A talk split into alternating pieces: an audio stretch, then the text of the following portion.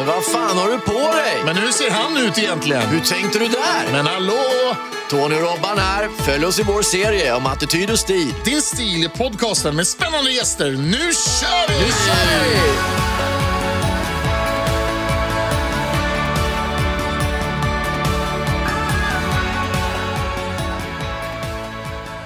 Ja, Tony, då är vi igång. Härligt. Ja, första avsnittet. Jädrar i havet, vad vi har längtat. Ja, är du nervös? Ja, faktiskt. Det är jag. Ja, bra. Och vem har vi ikväll? Ja, idag har vi då Jan Johansson här. Oh, välkommen. välkommen. Välkommen. Tack så mycket. Vilken fin presentation. Ja. Och, och grym vignett ni har gjort också. Vem har gjort den?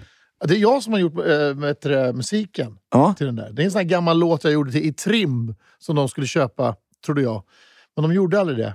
I trim? I trim, ja. ja jag var, var ju med där en gång i tiden. Var jättefin. Ja. Robban Hoffman, världens bästa artist. Alltså. Det, ja, det kommer ja. att se mer av och höra ja. mer av. Ja, det är fantastiskt kul. Ja. Vad kul ja. att vara här. Mm. Ja, det är så roligt att du är här, Janne. Är det första, första programmet alltså? Ja, det är helt och hållet första programmet. Och vi är... är så laddade. Janne, du är ju du är ju premiärlejon kan man säga. Ja. Det är inte alltid fungerat. Nej, det var ett tag sedan man var på premiär. Ja, ja det är grymt. Och oh. ja, Tony, vi har faktiskt nu... I programmet kommer vi alltid börja med veckans bubbel. Precis. Vad säger vi om det? Vi tar en liten... Ja, vi, vi ringer, vi, vi vi ringer, på det. Vi ringer Jan Johansson, nykteristen, och så, så öppnar vi lite bubbel. Det, det kommer bli fantastiskt kul faktiskt att se vad det här kan ta vägen. Det här, så här låter det när vi presenterar veckans bubbel.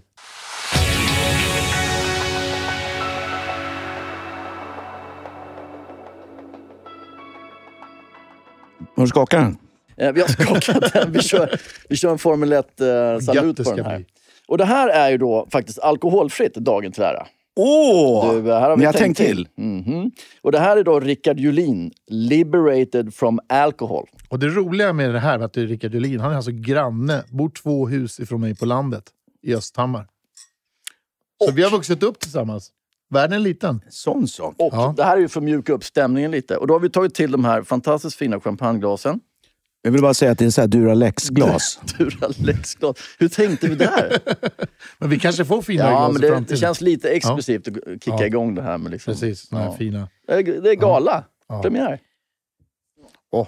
Nu ska Nej, vi se vad det, här, vad det här innebär. Jag vill bara påpeka att jag tycker att det är väldigt gott att dricka eh, ett, ett litet glas alkoholfritt bubbel ibland. Bara så att ni ja, vad roligt. avdramatiserar ja. det här ja. lite grann. Mm.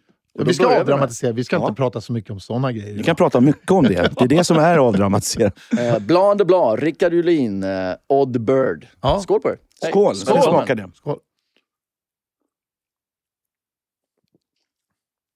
Ja, det var riktigt bra faktiskt. Jättefint. Mm. Liberated from alcohol. Fantastiskt bra. Så att det är, så är det. en riktig... skumpa som de har eh, tagit bort, tagit, dragit ur alkoholen. Efteråt. På något sätt. Mm. På något sätt har de lyckats ja. med det. det eller, vi ska ta reda på eller så har de bara skrivit att det är något. Ja. Jag, jag, vet inte jag tror att det är det det betyder. Liberated från mm. alkohol.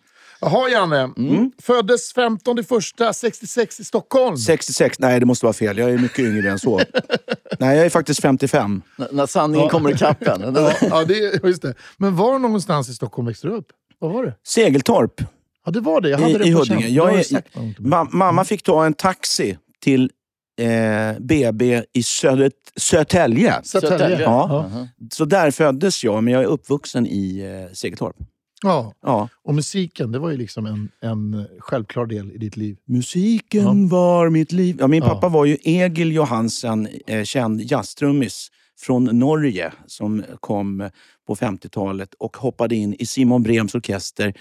Där de hade en vokalissa som ljög och sa att hon var sexton, men hon var bara femton, som hette Barbro Svensson. Ja, då fanns det, fanns det en sångerska som hette Alice Babs, och då sa Simon Brehm, då får du heta Lil Babs. Ja, och, det, och det namnet eh, satt kvar resten av hennes karriär. Ja. Men pappa eh, spelade med dem ett tag, och sen så började han spela med Radiojazzgruppen, Arne Domnérus och, och do, de, Domnérus. Domnérus. Och eh, eh, där... spelade han också med Monica Zetterlund. Ja, det var massor.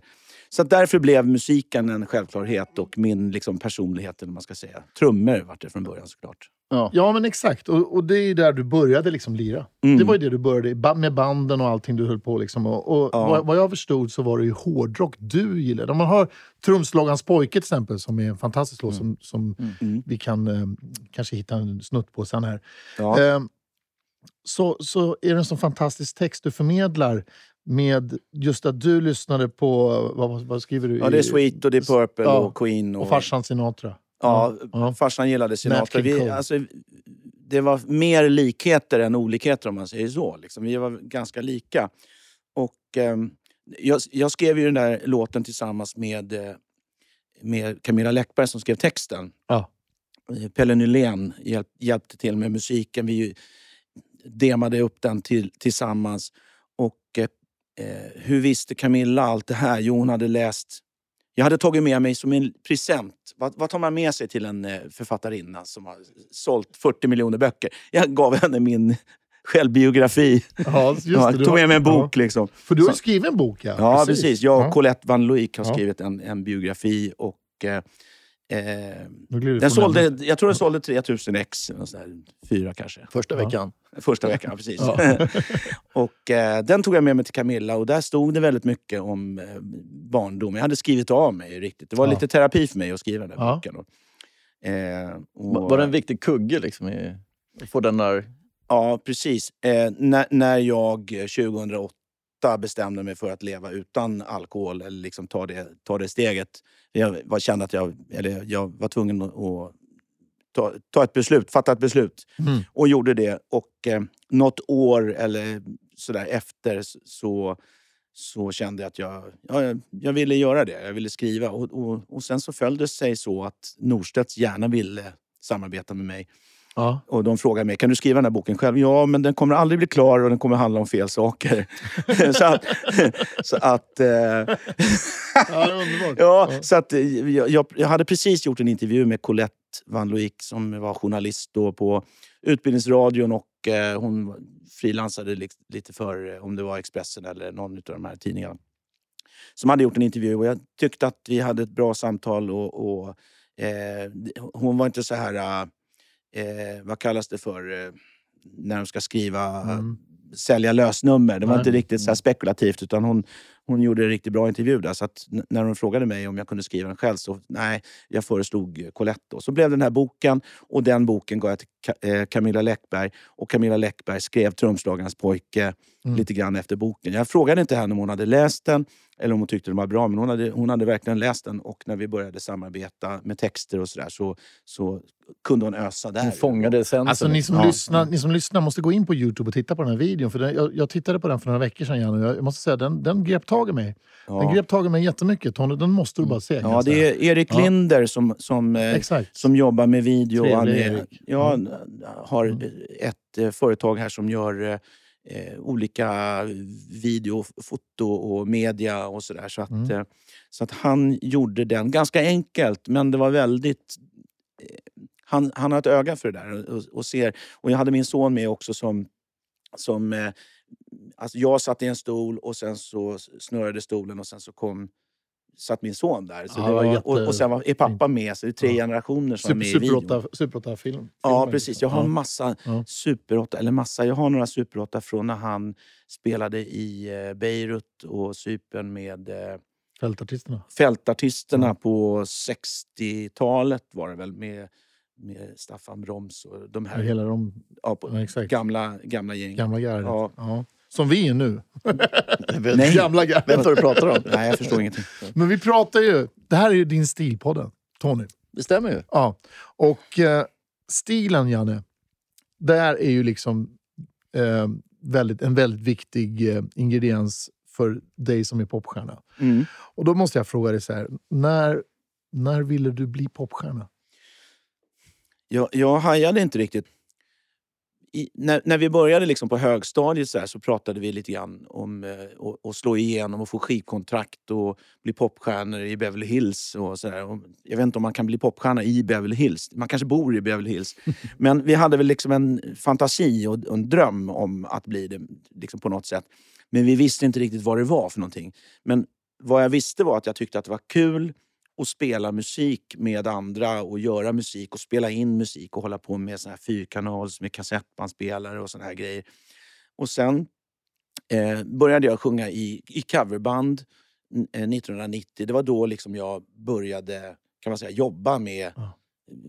jobba med det här. Liksom. Med Off Duty. Ja, mm. med Off Duty. Vi, vi träffades på Rhodos nittonhundranittio på Hotell trettiotre.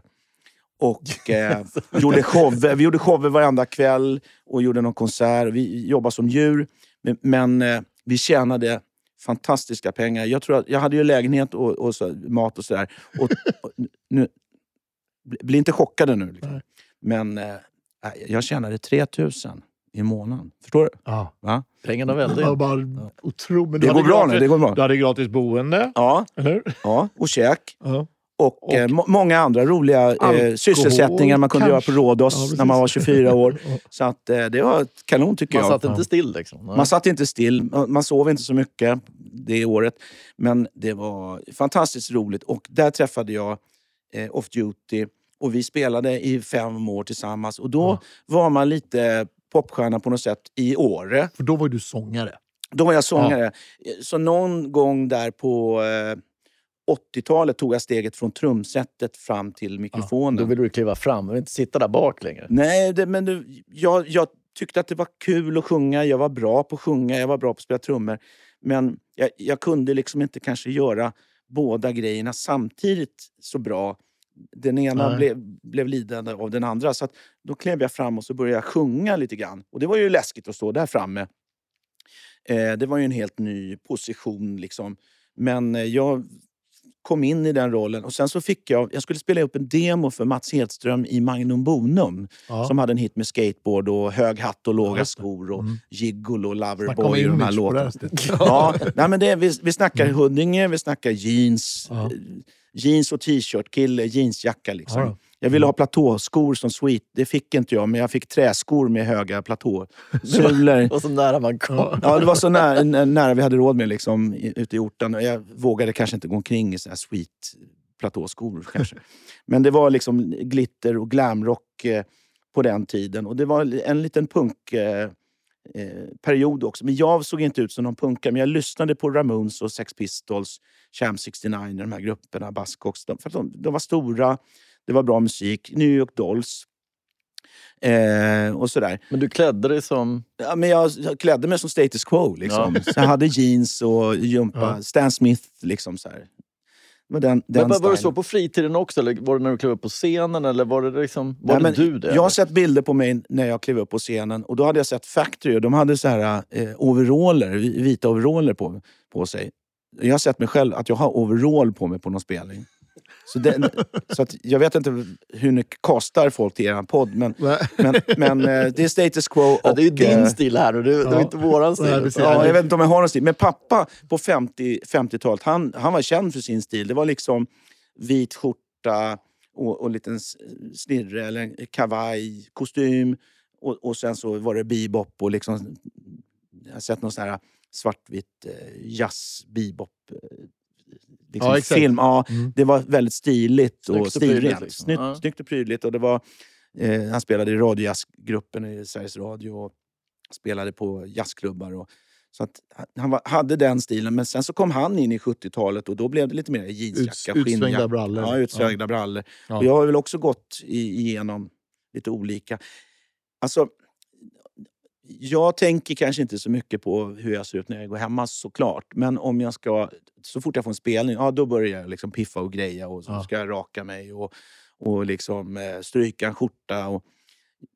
Egentligen är jag en jeans, svarta eller blå jeans, eh, ett par eh, boots eller kängor eller ett par mocka boots eller jumpadojs grabb. Känner igen det där? Svart, svart eller blå jeans, t-shirt, gärna en, en svart t-shirt, en skinnpaj eller en jeansjacka, ja. Liksom den stilen. Eh, och sen så kanske jag liksom färgar håret och, och så fixar jag lite där och, och sen så kör jag bara. Alltså det där, den här stilen gillar jag. Vi har gjort lite research här nu. Vi, jag tror vi kollar på hundra bilder här när vi ja. Googlar runt lite. På mig? Bara för att se. Ja. Ja. Vem är han? Hur ser han ut? Och hur, hur uppför han sig? Och den där skinnpajen tror jag vi ser på ungefär nittio procent av alla bilder. Ja, men kom med något... Ge mig något annat då. Nej, jag, säger, och det, jag tänker så att det är sjuttiotalet var den som satte grunden egentligen till din... Det, det blev du, liksom. Den hänger med som din... Ja, jag favorit. Försöker ju inte att fastna någonstans. Men det har liksom blivit... Jag tar den där för att den funkar liksom. Trygghet. Liksom. Ja, jag, jag måste ju ha no, några slags scenkläder. Och jag har inte så att tusen olika grejer att välja på. Jag... Eh, jag är ju ändå privat oftare än vad jag står på scen. I alla fall nu för tiden.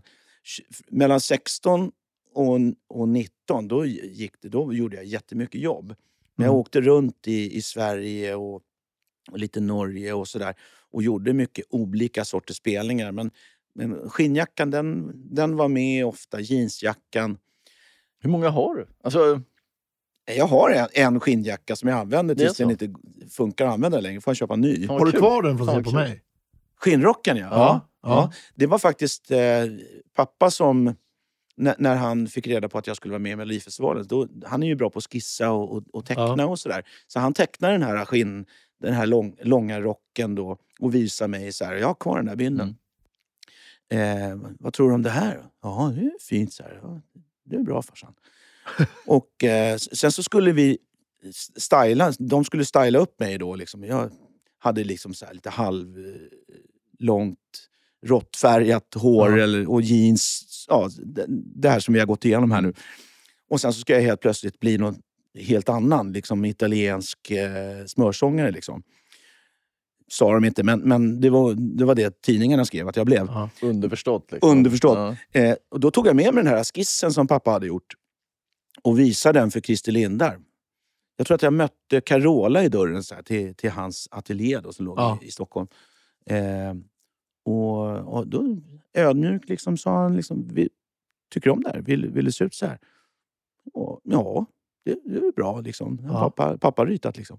Ja, då gör vi så. Så han eh, designade den där, ritade den. Och sen så sydde de upp den eh, i någon slags... Eh, Jag vet inte om Lili och Sussi lyssnade, men det, det var äkta kalvskinn. Mm. Ja, ja, okay. får, får man, ja, ja. Jag får klippa bort det. Ja, ja, men ja, det var ju en, en, en skinnrock. Ja, ja, precis.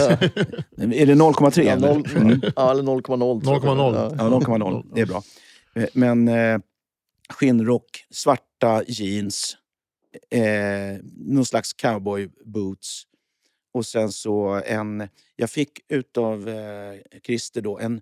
En ganska gräll blå, ja, lite glansig skjorta. Ja, nej, jag hade ja. inte den. För att jag, jag tyckte att den stack ut. Det var lite väl, ja, lite. lite väl vågat ja. liksom, med en Håller knallblå så här, skjorta. Ja. Säger jag som hade en knallgul skjorta på turnén sen, nittiofem. Och overall tidigare. Och, och overall tidigare, så att jag ska inte säga någonting egentligen. Men... Så att jag satte på mig en, en vit skjorta tror jag. Eller, ja, en vit skjorta. Uh-huh. Och sen så tyckte min eh, flickvän någonting. Att så där uppknäppt får inte du vara på tv. Så att då, då fick jag på mig en t-shirt under också. Så att jag inte var uh-huh. så uppknäppt. Förstår du? Vad, man vill vara alla, alla uh-huh. till lags. Ja, men alltså, när vi ändå är inne på det liksom. Den där förvandlingen från att... Eller vi, rätt sagt, vi, vi går tillbaks lite så kommer vi tillbaks till det här. Mm. Off Duty. Vad sa... För du slutade Off Duty efter det här. Eller ja, ja, precis. Hade Nej, du bestämt innan. dig för att sluta? Ja, du, du gjorde det innan? Ja. ja. Alltså, blev de snea på det, eller? Mm, de var lite besvikna och tyckte att det var synd. Ja, eh, såklart. Men, men förstod, för att jag, jag har ju såklart ångrat, eh, ångrat det här en del. Aha, eh, okay. Tyckte att det var lite synd. För att skivbolaget tyckte att jag skulle göra liksom ett avstamp från... Gör, att göra en skillnad på att sjunga med ett coverband och bli en solartist. Uh-huh. Eh, det är ju klart att det finns andra aspekter med, med det valet. Att, att, att ta mig och sen så ensam är man lättare att styra. Uh-huh. Liksom, sådär. Nu pratar vi inte om att jag är bitter och, och arg eller någonting, utan det, det bara är så. Men det är också en image-grej att nu är han inte med... med sitt... Det var ju en trygghet att sjunga med dem. Och de var väldigt bra musikaliskt. Att de spelade väldigt bra. Men jag var bara sångaren i det bandet. Det var liksom... ja, det är väl min, min nuvarande kollega Mats Nilsson är väl med. Var väl med Mats Nilsson var med mm. efter. Han var med efter. Okay. Det var ju Funkberra som spelade bas ja, när jag var med. Ja. Och så var det Freddan ja. på trummorna. Och det var Freddan som, som drev det här. Liksom, som, ja. som bokade. Och, och det var hans ja. barn. Liksom. Och jag var sångare eh, i det bandet. Och den dynamiken eh, kanske inte skulle funka som solartist. Så att jag förstår skivbolaget. Och, och jag blev ju såklart direkt... Eh, det var väldigt många som hade idéer åsikter. om hur, åsikter hur ja. vi skulle göra det här. På gott och, och, och ont liksom. Men, men jag tror att alla ville, ville nog väldigt, ville väl där i början. Eh, men jag blev ju också lite ensam emot alla de här ja, proffsen. Så att, så att, eh, men, men det är inte ovanligt att det blir så där. Och eh, innan vi började... podden så pratar vi lite grann om en grupp som heter Motley Crue. De har skrivit en bok som heter The Dirt. Ja. Och där kan man ju se hur, vad som händer om man, om man blir lite för känd, lite för fort och får ja. lite för mycket ja. pengar och, och, och, men du, och sådär. Ja. Då kommer ju den. Du, känner igen, du lever ja. upp i den. Eller? Ja, det var kanske inte riktigt så då, men, men ändå. Jag som inte har ja. fått det där breaket som du har fått, men som ändå klarat mig på musik, måste jag ändå få höra. Och jag tror lyssnarna är intresserade av det. Jag tror du, även du, Tony, är intresserad av det. Berätta om den här förvandlingen. Från att du har då haft några repetitioner på, i Malmö, va? Var det? Ja. Och så helt plötsligt så blir du Jan Johansson med hela svenska folket. Hur känns det?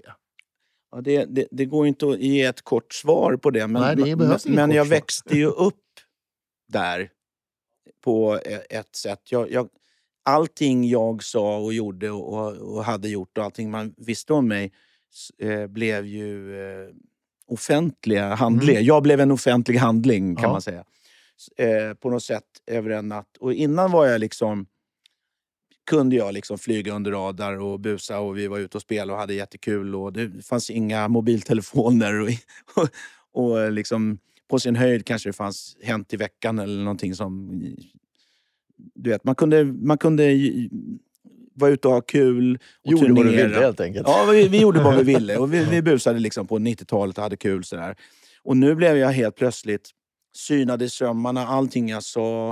Eh, när journalister ställde frågan, frågor så förstod man att man måste vakta sin tunga och, och man kan inte skoja hur mycket som helst. Det vinklas och det ja. liksom... Ja. Jag förstod fort att, att eh, säger jag någonting lite skojigt eller på skoj som ni kanske förstår att, att jag inte menar utan skojar, då kan det bli en rubrik liksom. Så att man måste liksom passa sig. Så att där växte jag upp. Och, och från att gå till liksom...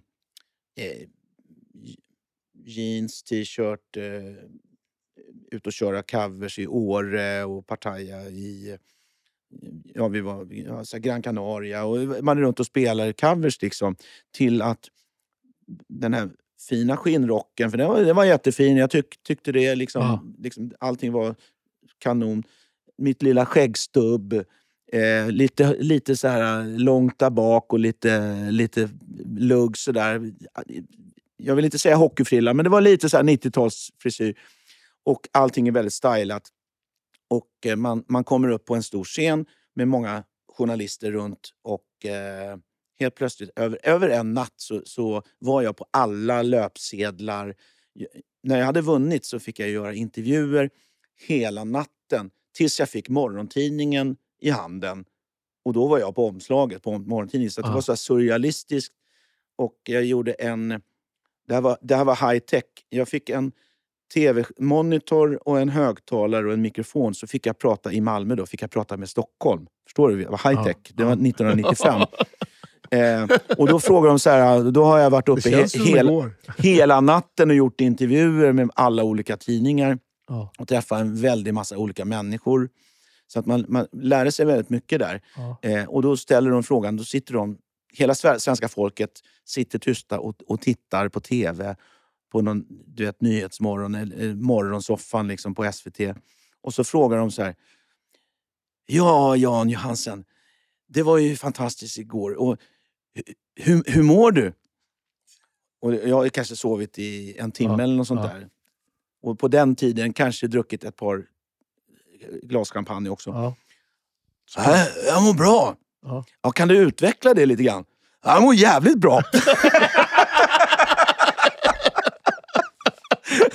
Ja, jag var tjugonio år. Ja, tjugonio bast. Ja, det var, det var himla, ja, men det är ändå liksom en, det är ändå en saga. Ja, det ja, var en saga. Ja, det, eller hur? Ja, men då öppnas ju en helt ny värld för dig där. Ja, precis. Och nu ja. kan, kan man ju läsa det som en saga, det som hände då. Men då när man var mitt uppe i det, då, då var det... Man var ganska bombarderad från alla håll och kanter. Och, och vilken musik man skulle göra. Skivbolaget tyckte så här. Och, och, och de man samarbetar med. Och jag tyckte ju om att skriva låtar. Varför är det ingen som lyssnar på mina låtar? Så blir det lite så här... Jaha, ja, jag, det, där, jag får... det där har jag alltid tänkt som, om vi går in lite på Melodifestivalen, du är ändå en, du har ju, grattis förresten till Hall of Fame. Ja. Liksom till, tack så mycket. Ja, det är stort, men ditt förhållande till Melodifestivalen är ju då just att du får låtar till dig och så har du andra låtar som du skriver som är bra, så, så blir det liksom kanske då skivbolaget styr dig lite där, så blir det liksom vad, vad hamnar, alltså jag kan tänka mig förstår det fullt väl. Vad, vad, vad är jag i det här? Och vad, ja, liksom... det, det var lätt att tappa bort sig då. För ja. idag är det ju ingen som styr. Utan jag lyssnar ju på vilka... Jag spelar ju in vilka låtar jag vill. Precis. Och jag ger ut vilka låtar jag vill. Eh, och det tycker jag är jättetrevligt. Det hade varit bra i det här läget när jag var ny. Eh, till exempel. Jag skrev ju egen musik då, men de kanske inte var så här fulländade. Mm. Jag kanske inte var lika rutinerad som de här andra. Men jag tror att om jag hade fått stöd i mitt låtskrivande så hade vi kunnat göra det tillsammans och, och då skulle, skulle samarbetet kunna hålla mycket längre än att man, att man eh, tar in en artist och så mjölkar man den så mycket man kan tills man är helt slut och sen så... Exakt. Ja, så att, eh, jag tänker på, om vi bara pratar allmänt om, om den goa Tusse här nu som vann. Mm.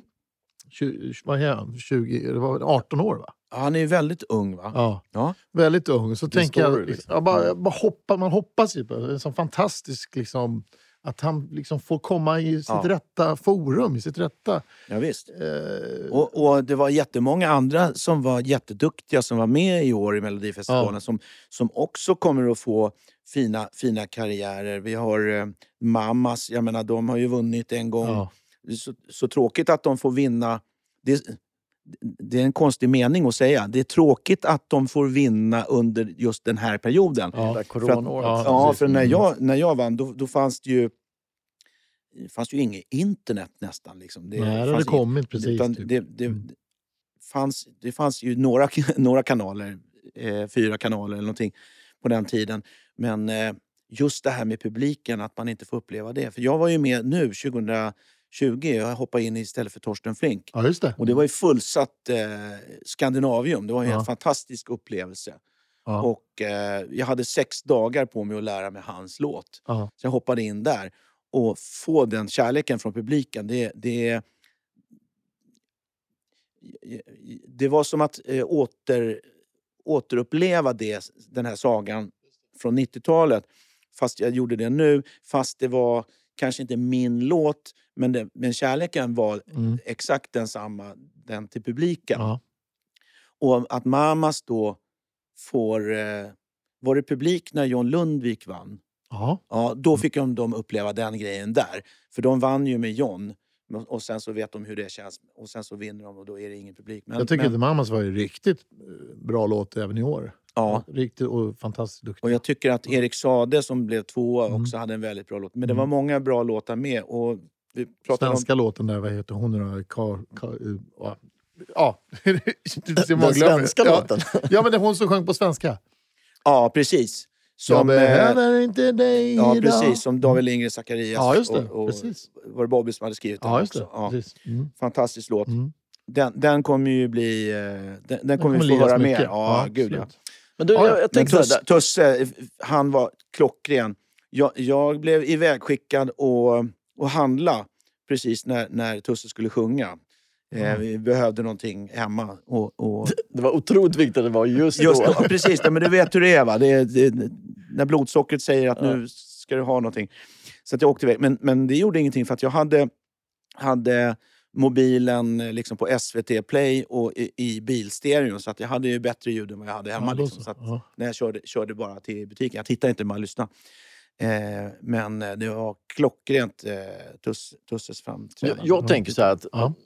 Det här rocklivet och sen att du står på, på scenen med festande after beach och after ski och allt det här. Mm. Det är ju en helt annan typ av framträdande och ett helt annat liv också. Mm. Nu kliver du in som egen artist, går in i Mello som är lite annorlunda. Det är mer show kan jag uppleva det som. Visst, mm. låtarna är viktiga, men showen är otroligt mm. viktig. Det ytliga blir ju mm. visuella. Det visuella mm. va? Och där tänker jag så här, hur, hur la ni upp det arbetet? För det, det blir ju ändå skillnad från att stå och köra med lite fulla ungdomar till att stå inför miljonpublik. Och... Nej, eh, om du pratar om Se på mig då, nittiofem, så var det ju inte en eh, liksom en L E D-scen eller liksom en, en stor tv för en miljard som vi stod i liksom, utan på den tiden var det ju lite mindre Malmö, men det var helt fantastiskt. Det var det största jag har gjort då, och det var ju stort på, på ett annat sätt. Tekniken har ju gått framåt otroligt. Eh, på den tiden var det orkester. Eh, och det visuella som vi jobbar med då, förutom min styling, eh, var, det är ju en ballad va, så att det var ju att hitta kamerorna och nå, nå ut. Nå ut. Nej, inte så mycket rörelse, men ja, jag flyttade huvudet och ögonen liksom i att hitta kameran. Så att jag tittar på tittaren hela tiden. Så att jag, det var det jag jobbade med. Och det är ju tur det, för att dansa, det kanske man inte ska lägga på Jan Johansson. Benjamin Ingrosso, fine, liksom. Ja, Danny, han kanon, de är grymma ja. dansare. Jan Johansson, ah. ja, det var ju väldigt tillrättalagt och väldigt avskalat och fint, men det passade ju dig. Jag kommer ihåg, jag tänkte, det här låter min direkt. Jag kommer ihåg, jag verkligen var helt övertygad om. Ja, man får inte glömma det i, mm. när, man, när man har gjort, när man ska göra en, en text som Ingela Pling ja. ha, har skrivit till en sån här vacker låt. Som hon, när hon satt och skrev den, dedikerade till sin son då, var som, det, ja. som var fyra år. Så är det ju, jag har ju en hes röst, ett, ett uttryck som är i rösten. Mm. Och jag ska förmedla texten och, och med rösten, och sen så titta på den man sjunger till. Det är en, det är en känsla jag förmedlar, mer än power och höga toner och dans, attityd liksom, det är en annan grej. Jag, jag förmedlar en lite lugnare texten, rösten och eh, att jag säger det till dig som, som tittar liksom, att jag förmedlar det liksom. Ja. och, och sjunger mot, mera mot eh, hjärtat liksom så. Är Se på mig, alltså dina andra låtar du har gjort, det är Sista andetaget, fantastisk låt tycker jag. Det, det är min favorit, även fast jag älskar Se på mig också. Ja, men det är en fantastiskt ja. bra produktion. Men är Se på mig ändå liksom, den finns där liksom som kanske det,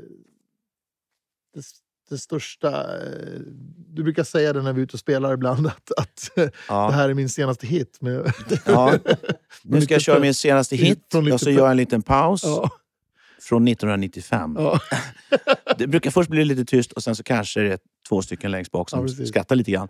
Men eh, det är ju klart att det är ju mitt stora genombrott. Jag, ja. jag fick en låt eh, året innan eh, som jag tackade nej till. Eh, för att eh, det var ju inte så här på, på den tiden tyckte jag jätte... Eh, först var det läskigt och sen så var det... Eh, inte så jättecoolt kanske. Ja, men jag var lite rädd för det tror jag. Jag tackade nej. Jag vill, nej, jag vill inte vara med. Jag har det bra här med mitt coverband och så här. Eh, men det kanske var det att jag inte kände för den låten helt hundra. Men, eh, men när, när jag råkade sjunga in den här låten, för att det var ju, var ju så att jag var ute i Bollmora och, och använde den här studion. Vi var där och sjöng in någon, eh, någon, någon inspelning. Och sen där var det en kille som frågade mig om jag kunde tänka mig att komma dit och eh, sjunga på en låt som han hade skrivit. Ja visst, när, när ska jag göra det då? Ja, det är då och då. Så jag sträckte mig efter min mobiltelefon. Men då kom jag på att det var nittonhundranittiofyra så jag hade ingen iPhone. Så, så jag, skrev upp, jag skrev upp en liten lapp och stoppade i, i mina blå jeans. Mm. Eh, fick jag in lite så här stilen där också. Så här, status quo, imagen. Eh, kommer hem, lägger den på tjock-tvn, på stereobänken. Den blåser ner bak, bakom tvn såklart. Så att när den dagen kommer så vet jag inte vilken tid jag ska vara där. Jag vet vilken dag mm. det var, mm. men, men inte vilken tid. Så att jag tänkte, klockan Klockan ett kanske. Aha. Ja, chansa lite. Nej, chansa. Jag, jag går ner i bilen och kör, jag kör ut till Bollmora industriområde där till klockan ett. Eh, kommer in i studion. Då, då har jag liksom missat avfarten så att jag snurrat lite grann. För jag har, jag har bara varit där en gång tidigare. Men eh, kommer in där halv två. Och då är inte han där. Utan då är det ju liksom Bobby Ljunggren och Håkan Almqvist som sitter där. Och håller på med den här låten som inte har en text. Och när jag ändå är där så frågar de mig så här. Skulle du kunna tänka dig att sjunga lite grann på den här låten eh, som vi håller på med? Liksom? Ja, visst. Jag tänkte så här, det är väl det, det jag skulle göra. De jobbar väl tillsammans, tänkte jag. Eh, går in, sjunger lite så här. Another night, oh, when we together. Och liksom hittar på lite grann. Ja, ah, vad bra, tack, tack så mycket. Sen ska ju du träffa den andra killen klockan sex. Jag bara... Ja, vad gör jag då? Ja, jag, jag vet. Ja, jag vet. Det vet jag väl. Eh, så att jag satt och spelade lite Donkey Kong där inne och sen så eh, väntade en stund. Så kom han och sen så sjöng jag in den låten och åkte hem. Dagen efter så ringer Bobby Ljunggren och, och du, den här låten som du sjöng igår, alltså, med din hesa röst då, och så här, blev ju väldigt bra. Vi, skulle du vilja spela in den på riktigt och om vi skriver en svensk text och sådär? Och, ja visst, gärna. Och så sjöng jag in den på svenska och det blev superbra. Alla tyckte den var jättebra. Jag spelade upp det för lite kompisar som inte alls liksom brukar titta på Melodifestivalen. I alla fall påstår de det i alla fall. Men de tyckte att den blev jättebra, passade mig jättebra. Det här var liksom okänt territorium för mig. Att liksom gå in och sjunga en, en ballad på det sättet. Men ja, jag, ja, jag sjöng in den. De skickade in den, den kom med. De frågade mig, skulle du vilja vara med nu då? Ja. Ja. Ja, så jag tackar jag. Och då var det en kille, eh, Ludde, en journalist nere i Malmö på Kvällsposten som eh, skrev, han tog en bild på mig med mitt liksom halvlånga råttfärgade hår och skinnjacka eller någonting.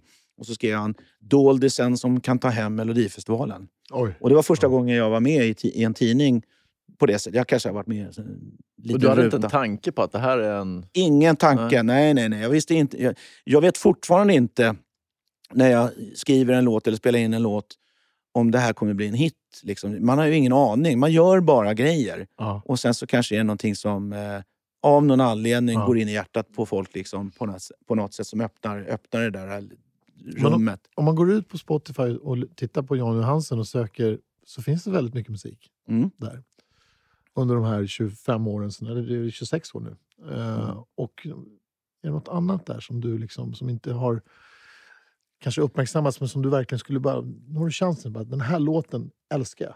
Ja, nej, men det är, min, det är min nästa låt som jag ska prata ja. så mycket om nu. Att en, ny, en ny stil och Bra, en, en ny... Jag tar ett nytt steg här i år. Och jag kanske behövde det här året att... Eh, eh, ja, det har varit ett jobbigt år liksom, mm. för många. Och man har suttit på soffan och inte riktigt vetat vad man ska göra. Men, men när man... startar om och börjar om från början och gör någonting, man testar lite olika grejer och så ser man på andra människor hur de reagerar, så märker man om man, om man är lyhörd, om man, om man höjer blicken och, och, och tar in det lite grann, så känner man liksom att ja, men det är nog rätt att gå den här vägen och, och känna efter. Det är klart att det finns grejer som en, en av de låtarna på, på Spotify som har...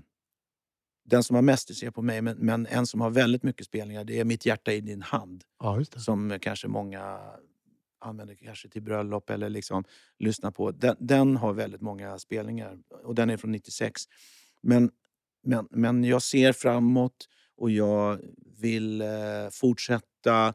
Det, det liksom... Eh, du är inte klar liksom? Nej, jag känner mig absolut inte klar. Jag har gett... Jag, jag har, aldrig känt att jag har så mycket att, att, att ge som nu. Det behövdes liksom en liten, en liten paus ifrån det här för att man liksom ska känna det, att man, man måste fortsätta mm. med det här. Och man, jag, tycker att, jag tycker om det så mycket och, och kan man ge, ge sig själv gåshud ibland liksom på grejer, så så ska man försöka nå, nå ut med det liksom. Ja. Och det är ju, musik är ju känsla, det är ju inte, jag försöker inte att tänka så mycket med med hjärnan, utan jag försöker tänka liksom med mera med hjärtat, eller liksom eh, bara känna efter. Känslomässiga liksom. Ja, känslomässiga. Ja. Ja. Och sen så kanske vi gör någonting åt stilen också samtidigt. Ja, det där kan hända. Kan. Ja. ja, men det där ser man, den framtida stilen, Tony, vad, liksom, vad, eller Janne här, vad, vad säger vi om den? Om vi ser Janne nu, du som är, liksom, nu har du chansen här, du som är stilsättare, vad, hur skulle du styla honom till? Säg att det är lite, är det lite Don Henley Eagles, jag får inte fråga något ja, kanske. Jo, ja. eh, I'm a lost cause. Du, du kan ju säkert hitta på någonting så här. Det brukar funka i några veckor och sen så blir det jeansen. Kommer man tillbaka liksom. Kommer man tillbaka i jeansen. Men, ja. men, men det är ju klart en, en, en snygg skjorta. Nu, nu får ju du prata med en... Men man, det finns andra byxor än jeans. Jag, ja, men, jag vet det, jag har sett det. Men vi har ju pratat om det här ganska mycket, just att man ser ibland på artister eller band som är skapade utav någon annan. Det är inte de som har satt stilen eller touchen på det. Och det, och det, liksom, det, det stämmer inte riktigt hundra. Det, kan inte, det stämmer med musiken, det stämmer med det här tralala, men det, det är inte äkta på något sätt. Mm. Och det tror jag är otroligt viktigt, att man lite utgår från personligheten och den... Och det, jag skulle inte ändra på din stil, utan snarare kanske förstärka den. Mm. Eller göra någon tweak. Ja, precis. precis det, det är så liten... satt också, va? Så att det, det är ingenting som man bara byter liksom. Nej, för att då tappar man ju fundamentet liksom. Karl, även är ju snygg. eh, nej, men det är som eh, eh, min, min frus dotter är, är tjugo och, och när, när hon var arton nitton så där, så, så jag gjorde någonting som var lite Bryan Adams eller lite rockigt så där. Och, och, och då säger hon liksom spontant att jag tycker om när han gör den grejen. Och det är ju inte deras musik, det är ju inte tjugo arton-åringarnas musik. Men om jag skulle gå ner och göra, eller liksom Uh-huh. göra deras musik, om jag skulle uh-huh. göra Weekend som, som gick mycket mm. för ett par år sedan hemma då mm. då blir det nästan lite så här konstigt, det blir lite pinsamt liksom på något sätt, att jag sku, tror att jag är tjugo igen liksom. det, blir, det är ju inte min musik, jag, jag kan ju inte kliva ner och göra den musiken, utan jag, jag ska ju göra min grej och jag har, har min stil, men man kan tweaka, lite. tweaka till uh-huh. det lite grann. Mm. Kolla på Hasse Kvinnaböske. Han gick ju inte upp och gjorde en, en Be- Benjamin-låt eller en Tusse-låt. Utan han sjöng eh, Guld och gröna skogar. Och ungarna älskade det, för de trodde att det var jultomten.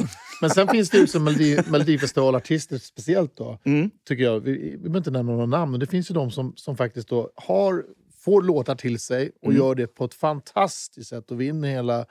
Och sen helt plötsligt ska de bli personliga. Och mm. kommit på att... Då nu, finns inte den då. Och, nej, och de, de kan inte bli personliga. Mm. Men däremot så är de ju mästare eller mästarinnor på att helt plötsligt bara göra de här numren ja. på ett fantastiskt sätt. Liksom. Mm. Du är ju någonstans där mittemellan. Ja. På, jag, alltså, jag känner att jag måste ha något grepp om grejen och, och, och sen så måste jag vara exakt. jordad. Ja. Jag måste stå på marken och hålla i grejen och känna att, att, att det finns en balans i det. Just det. Jag kan inte kanske gå in och göra något... Du är inte hiphoppar imorgon liksom. Nu gjorde ju jag Torsten Flink. Mm.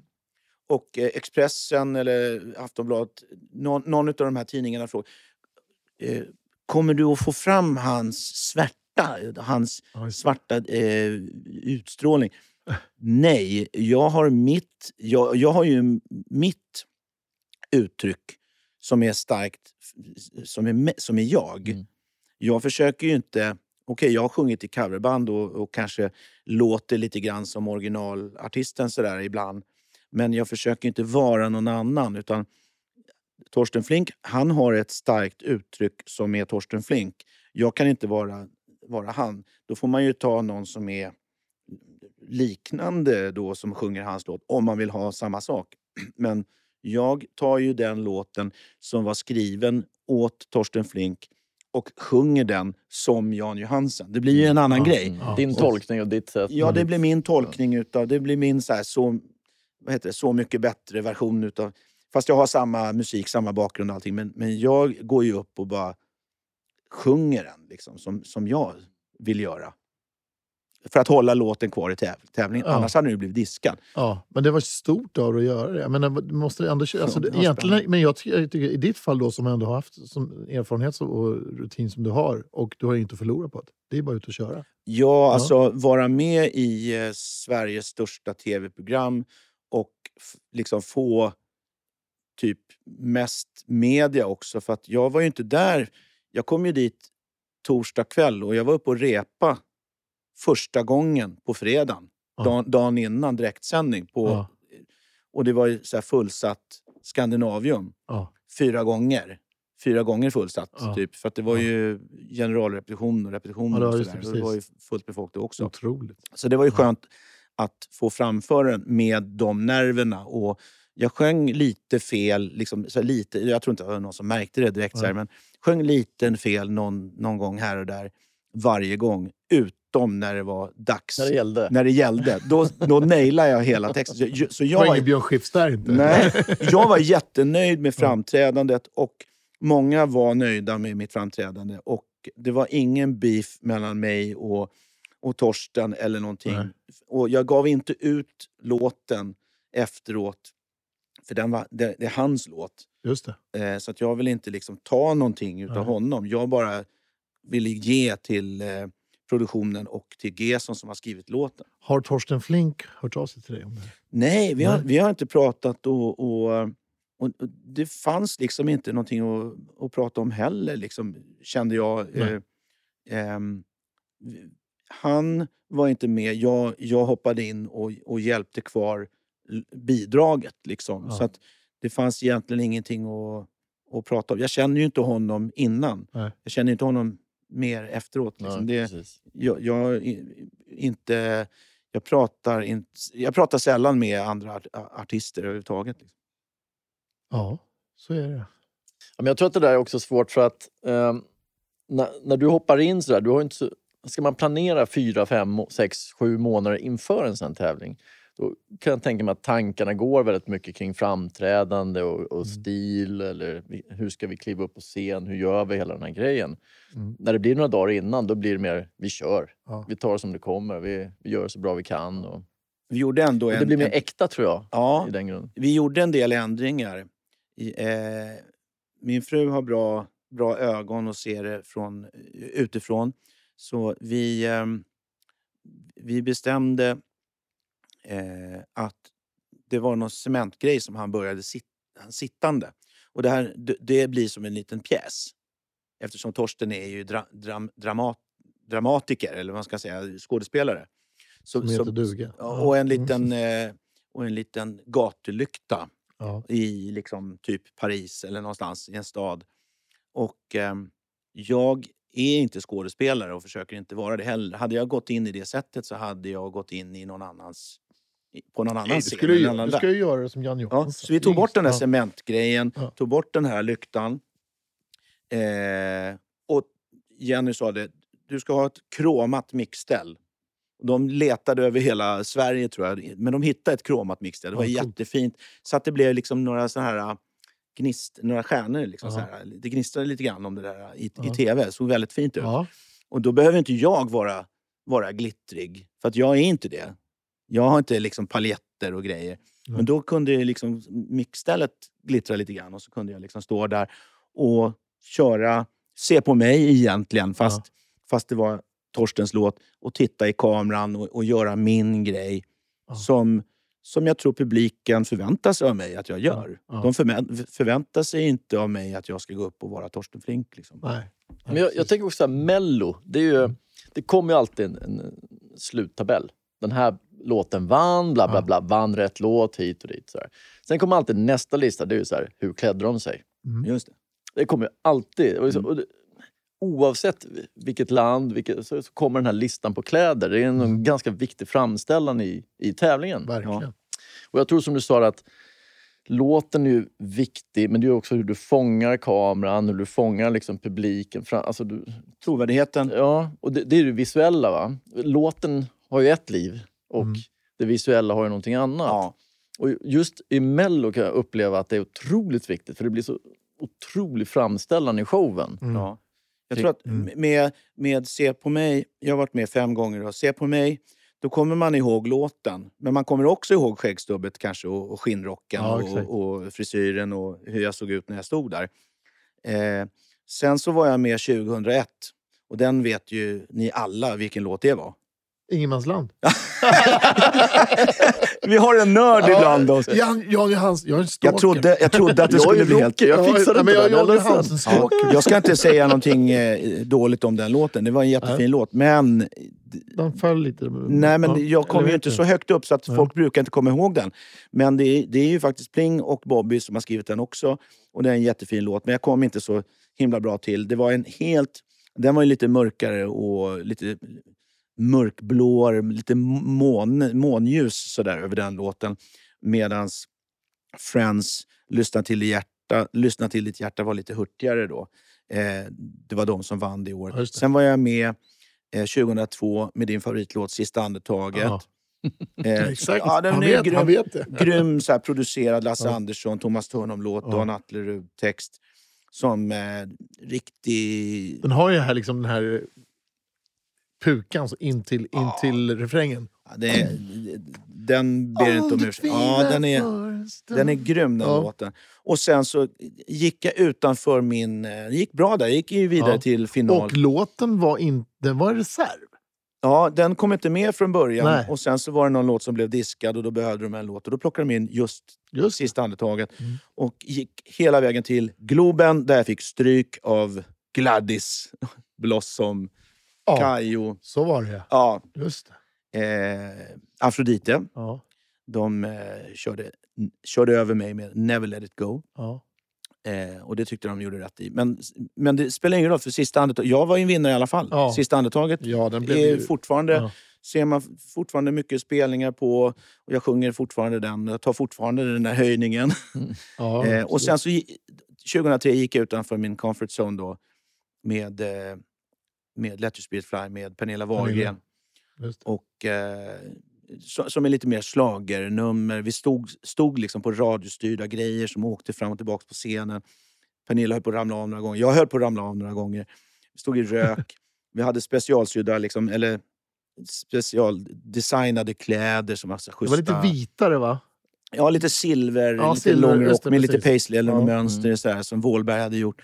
Och eh, jag tror att vi hade två uppsättningar kläder. Först så, det blev ratat första gången. Alltså, när vi sjöng i Jönköping. Då hade jag någon blå kostym. Och eh, Pernilla hade någon eh, brun, eh, brunaktig.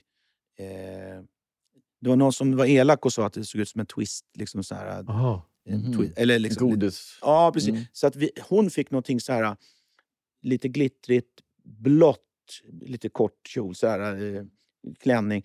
Och jag fick den här långa, lite silvigare, silvrigare rocken då sådär. Vi ska ju prata om stil, kan vi prata om kläder liksom. Ja. Designade kläder.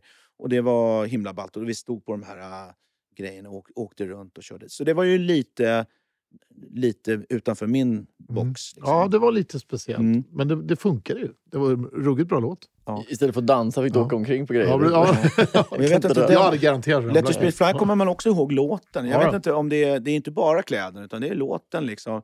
Jag har fått hoppa in som stand-in där när vi har kört med Pernilla. Jag har fått köra. Och... Har du kört den med ja, Pernilla? Ja, ja, absolut. Kul. Ja, många gånger. Ja. Det... Det, det, det är en riktigt rolig låt att sjunga faktiskt. Ja. Stalkern Hoffman, det är ja. det vi ska... Jag gjorde, jag jag gjorde en spelning på, på England med ett band. Och då fick man ju köra liksom tre, fyra, fyra set per kväll tror jag vi gjorde. Hela veckan. Och jag klarade, och det här var inte, det här var ju bara, det kanske var fem år sedan eller något sånt där. Mm. Jag klarade hela veckan fram till sista kvällen.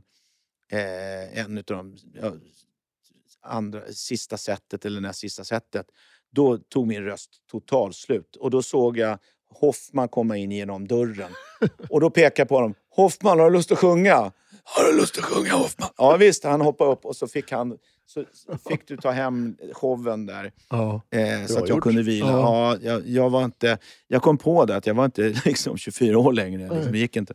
Mm. Sen hade vi ett gig här under coronatiden som var rätt roligt när vi var uppe i Öregrund, eller roligt. Vi hade spelat ett set och sen så helt plötsligt så blev det rallarslagsmål framför våra grejer. Ja, men det kom, kom in ett gäng grabbar och tjejer, eller grabbar var det väl mest, som satt vid ett bord där som eh, Ja, som bodde där ute i Öregrund. Liksom. Ja, just det. Ja. Ja. Och de kom in där och eh, så var det väl liksom två gäng. Och då var det en kille som eh, duttade på en kille bakifrån så här på axeln så här. Ö, ö, ö, ö. Uh, Stockholmska. Uh, uh, uh, hela kvällen liksom. Uh, uh, uh. Vi tänkte snorsmäller det. Ja, och det gjorde det. Ja, med råge. Ja, vi... Och, och vi hade inte spelat så mycket. Du och Nej. Jag hade inte spelat tillsammans och Nej. Vi hade inte spelat så mycket överhuvudtaget. Det här var... Ja, vi har giggat tillsammans med musiker, men vi hade... då var det du och jag med gitarrer bara liksom. Det var så här... ja, du och jag... ja. Att bara du och jag ja. gör ett gig ja. tillsammans. Här, trubadur-gig, eller vad ska jag säga. Och, eh... och, och vi skulle egentligen spela ett par låtar till. Mm. Vi tittade på varandra. Nej, vi spelar nej, vi, vi spelar inget mer. Vi bara försökte rädda det som räddas kan av, av vår utrustning och våra ja. gitarrer liksom. Det är det man minns av corona-spelningarna liksom. Ja, men, men jag tror att kanske inte Ingenmansland så mycket, men att det, att det var låtarna låtarna som folk kommer ihåg på något sätt, för de har spelats mycket i radio och sådär.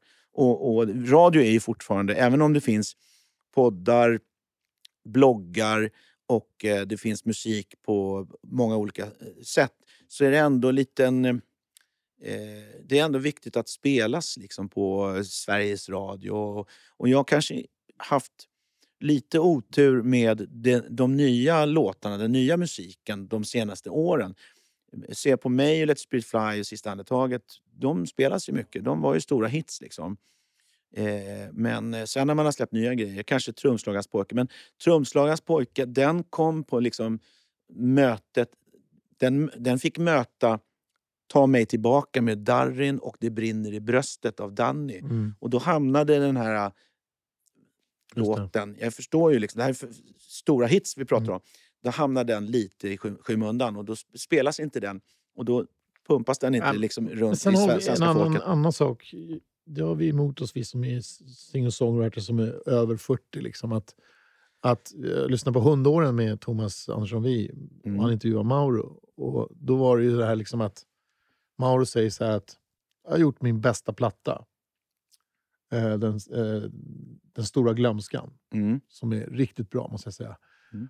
Och han sa det är liksom, de spelar inte Mauro Scocco längre, de spelar inte Mauro Scocco på, på radio för att nej, de bestämde nittiofem ungefär att ja, att där är, där är slut. Ja, det är och det är ju väldigt alltså det, det har man. Men är det inte det också att det är svårt att hitta en ny publik, va? Man har byggt upp en publik och det är där man försöker bevara. Det är svårt att nå den där nya ja. kategorin. Jag, jag Kanske är så. förstår vad du säger, eh, men sen så någonstans i mitt huvud så har jag svårt att acceptera det. Mm. Och jag spelas inte heller på radio, men jag, jag vet att jag inte spelar så mycket på radio.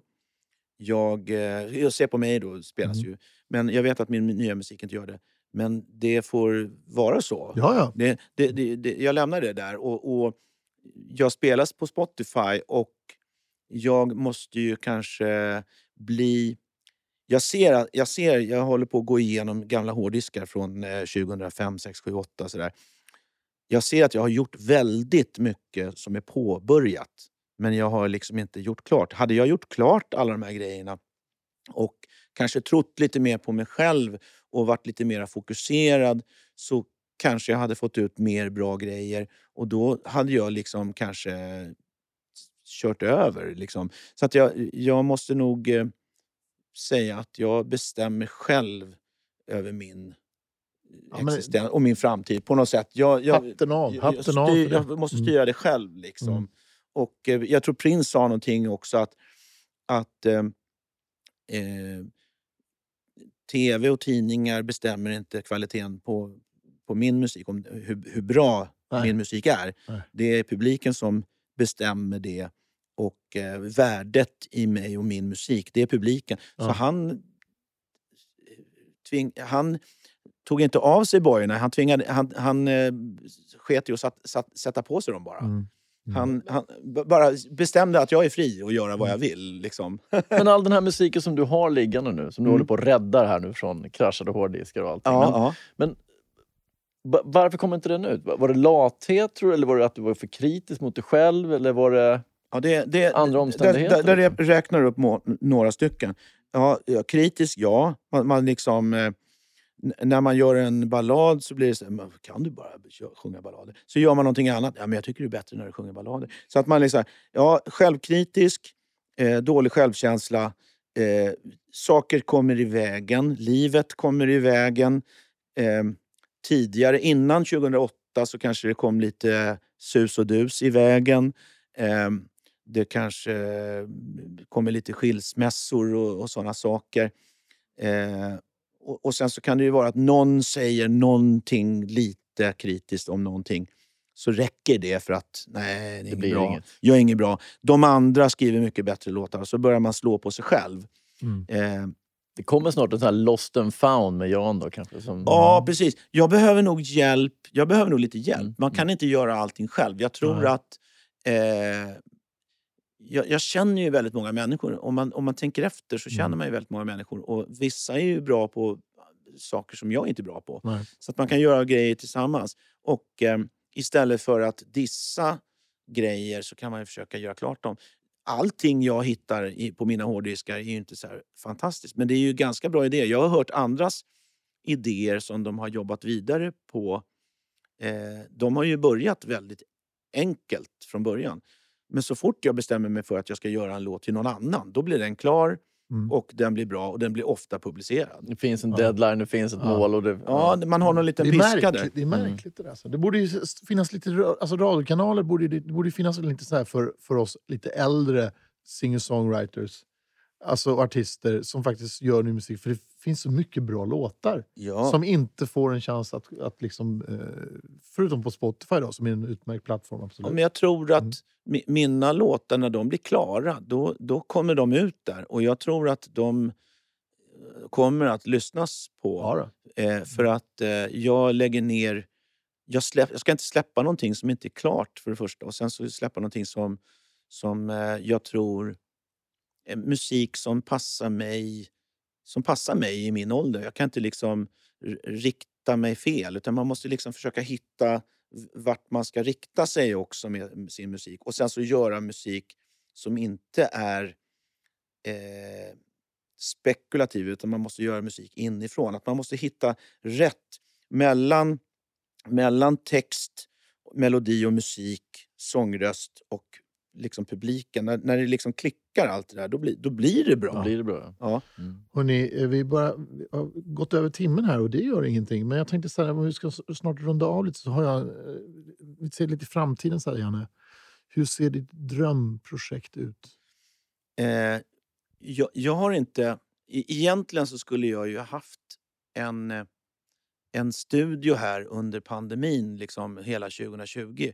Men jag har liksom suttit och liksom rullat tummarna lite grann. Men så, så kom jag på där att, som jag sa, att det finns människor där ute som har lite kontakter. Så jag pratade med eh, en kille som jag tänkte, han känner nog mycket folk. Och mycket riktigt, han fixade via en, en annan kollega en tolv kvadrat lokal i eh, industriområdet Boländerna i Uppsala, uh-huh. på cykelavstånd ifrån där vi bor. Uh-huh.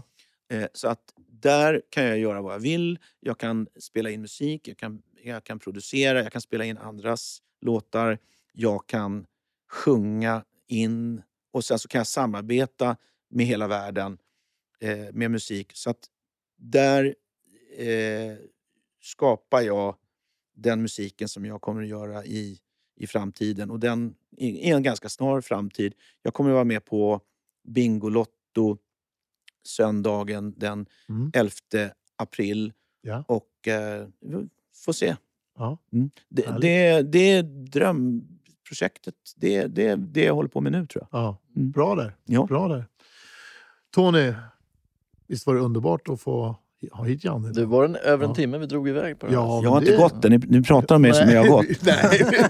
fan, vad, fan vad skönt att han klev av. Ja. Så, vi, så vi fick en syn. Ja. Och vi hoppas ju då att din stilpodden då får fortsätta och att vi liksom eh, kommer igång här. Så i, i framtiden här, så när vi liksom pratar om drömprojekt, kan vi få ta hit en gång till och... Ja, självklart. Prata, liksom, då kanske vi kan prata lite mer om kläder och stil. Kanske ha en annan stil då. Ja, kanske dyker upp någonting ja. annat som är, som är ja. värt att prata om. Men det är otroligt roligt att lyssna på. Vi tryckte på en knapp och sen har du pratat. Och liksom, det, ja, det var he- ja, väldigt, helt, väldigt kul. Det brukar vara så. Man trycker på en knapp och så börjar Jan Johansson prata ja. bara. För vi var ju lite nervösa här i början. Och liksom tänkte, hur ska det? Men vi fann oss, och du... Ja, jag tror att det var bubblet här som gjorde att det blev ja, mer pratat. noll komma noll Ja, det kickade igång allting. Ja. Tack Janne. Tack för att jag fick komma ja. hit och ja. vara med på premiären. Och eh, det här kommer bli superbra. Lycka till med alla projekt. Kul att ja. träffa dig. Tack så bra. Trevligt att träffa er också. Ciao. Tack. Ciao. Ciao. Vi tackar artisten Jan Johansson och önskar honom lycka till i framtiden. Ni har lyssnat på Din Stil, en podcast av och med Robban och Tony. Och tills vi hörs igen, var rädd om dig och vårda din stil.